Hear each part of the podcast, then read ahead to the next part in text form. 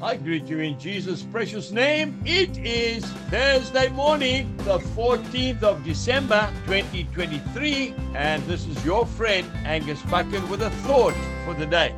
We start off in the book of James, chapter 2 and verse 23. And the scripture was fulfilled, which says, Abraham believed God, and it was accounted to him for righteousness and he was called the friend of God. Faith and obedience. That is what Jesus Christ requires of you and me today. You know, everyone wants to be known as the friend of God. Even the devil himself will not take on God. Abraham was known by God as his friend. God looked down from heaven and saw that farmer Abraham, and because he obeyed the word of God and he had faith to believe the Lord, he said, That man is my friend. Faith is a doing word, it's a verb, it's not a noun. A noun is like this table that I'm sitting next to.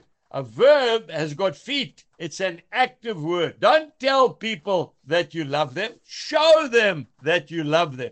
Abraham gave God back the most precious possession he had, his son Isaac, that he had patiently waited for for years. And the Lord tested Abraham and he said, I want him back.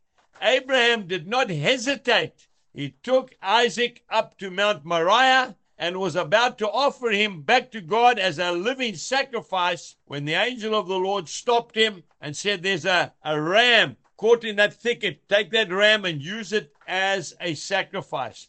It touched the heart of God so much that he said, That man, Abraham, is my friend. Many years ago, I'd come back from overseas. I'd been on a long tour. I was very, very tired. I had been invited to speak at some local churches in South Africa. And I felt the Lord say, You must please ask to be relieved from those appointments and you must rest. So I phoned those guys and said I couldn't make it.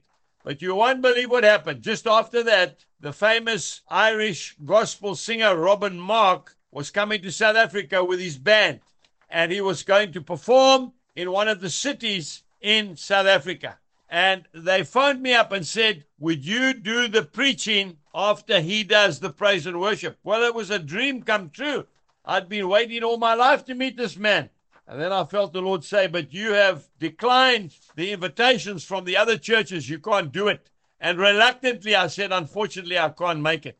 But when God saw my heart, I believe He honored me because we got a phone call a week later to say that Robin Mark is in Durban and he has just had a cancellation. He wants to come to the farm Shalom and he wants to come and meet me. Well, I was blown away. He came to the farm. We had a beautiful church service. He did the praise and worship, came to my house, had lunch with me, and we've become good friends since that day.